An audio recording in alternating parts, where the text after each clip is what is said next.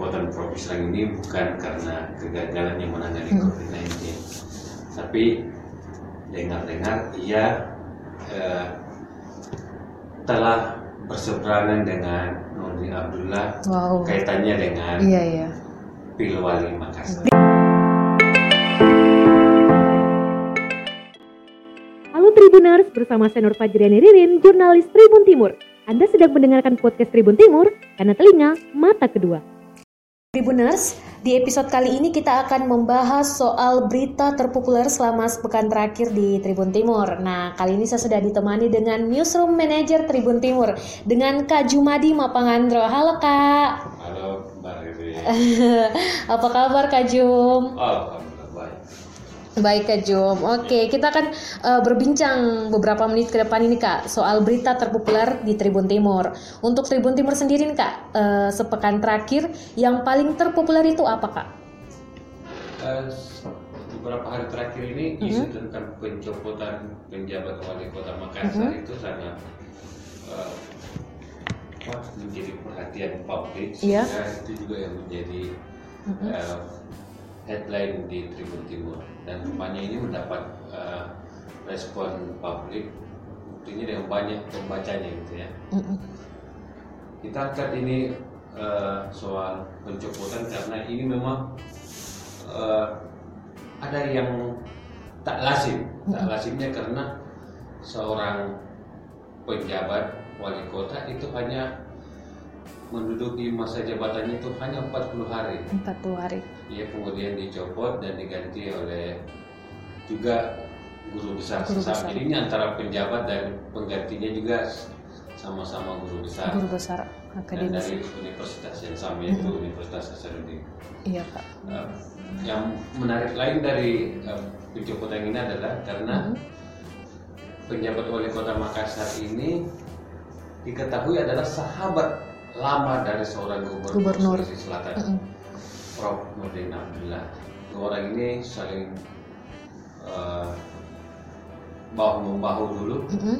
waktu pilgub saling mendukung dan anehnya tiba-tiba pada saat Prof Islam menjabat wali kota Makassar dalam usia masa jabatan 40 hari dia dicopot jadi ini menjadi pembicaraan masyarakat. Sehingga ini kita akan juga sebagai bahan berita di Tribun.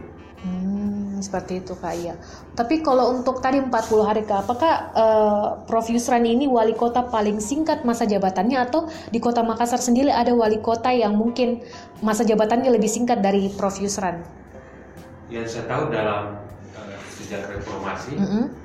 ini penjabat kepala daerah di Sulawesi Selatan yang paling singkat Oh, paling singkat Kak. paling singkat biasanya itu ada yang enam bulan tujuh Mm-mm. bulan bahkan Mm-mm. yang sebelumnya Dr. Iqbal Suwaib itu menjabat wali kota Makassar itu selama satu tahun Satu tahun. Mm-mm. sebagai PJ sedangkan Prof Yusran ini hanya 40 hari 40 dia hari. tiba-tiba dicopot Mm-mm.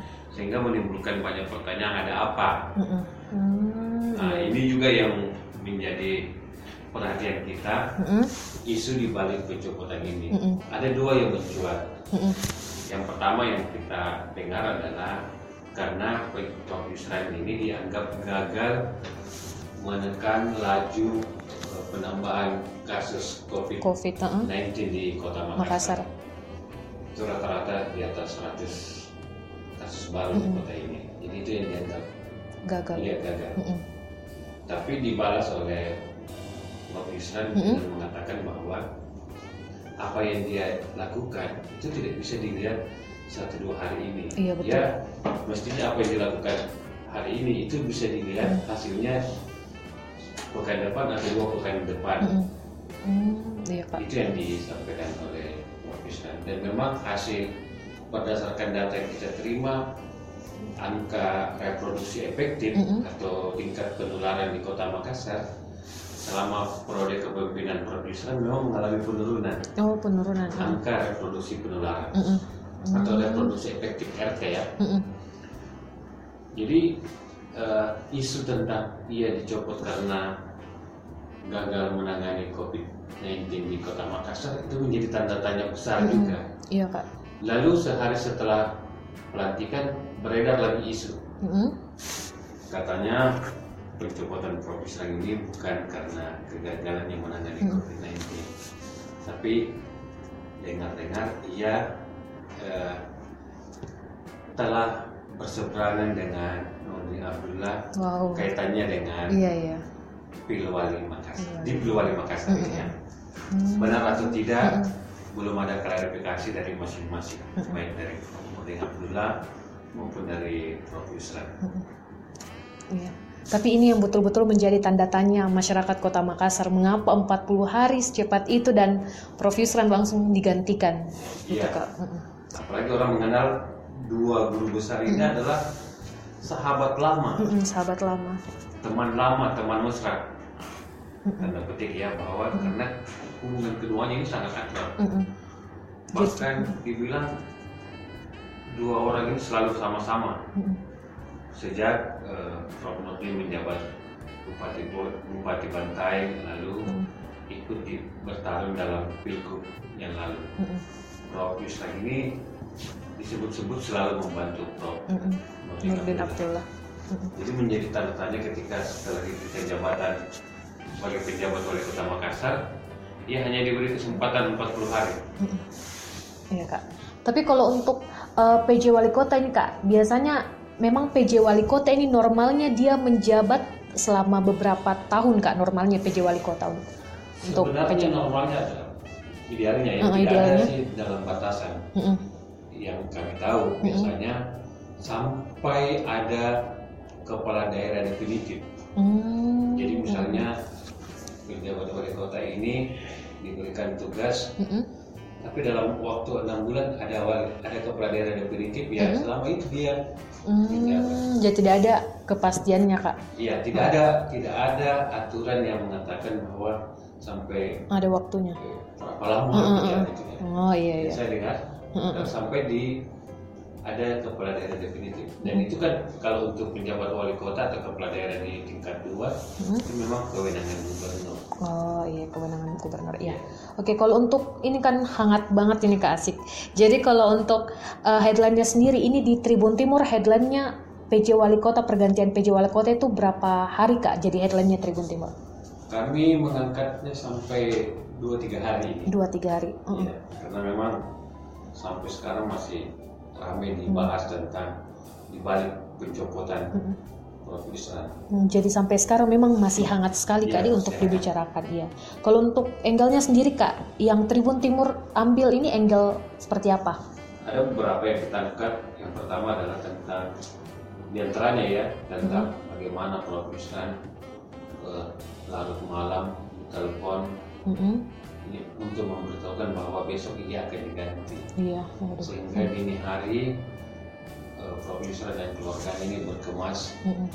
eh, pindah dari rumah jabatan wali kota Hmm. ke rumah pribadinya. Mm-mm. Itu dilakukan dini hari sampai pagi. Pagi. Mm-mm. Beberapa jam sebelum eh, serah terima jabatan dari pejabat lama ke yang baru ya. Mm-mm.